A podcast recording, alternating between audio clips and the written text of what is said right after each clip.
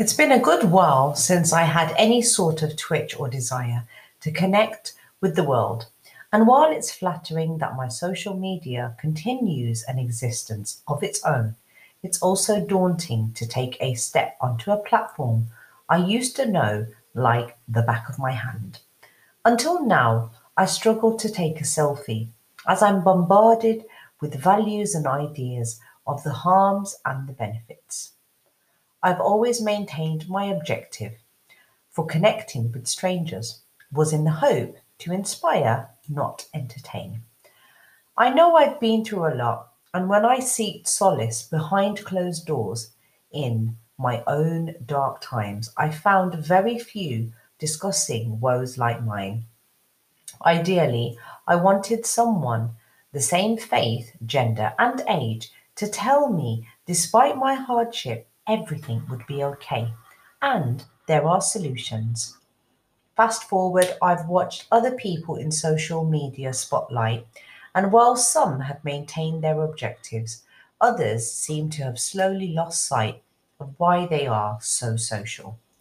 They share a side of life that is dangerous to let a window into.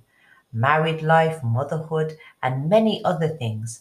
I mean, everyone has a choice, but as an observer, I see the reality behind the lens that can lead one to believe that everyone is so happy, when in fact, life has taught me that struggle is ongoing for everyone.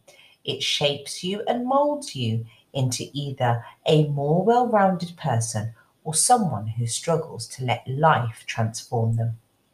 So here I am, onto the platform, ready to share my stories while listening to others. I need an exchange because my children are growing, and so is my marriage. Well, was. Was there even a book written that gave a solution for all this? The Quran, some may immediately reply. And while I still uh, struggle to find one sis that can tell it like it is, not just show me the smile, but show the smudged mascara and the sweat that has gone into being a success. For me, that is what social media lacks. Feel free to share with me something I may not know. Stay blessed, stay beautiful.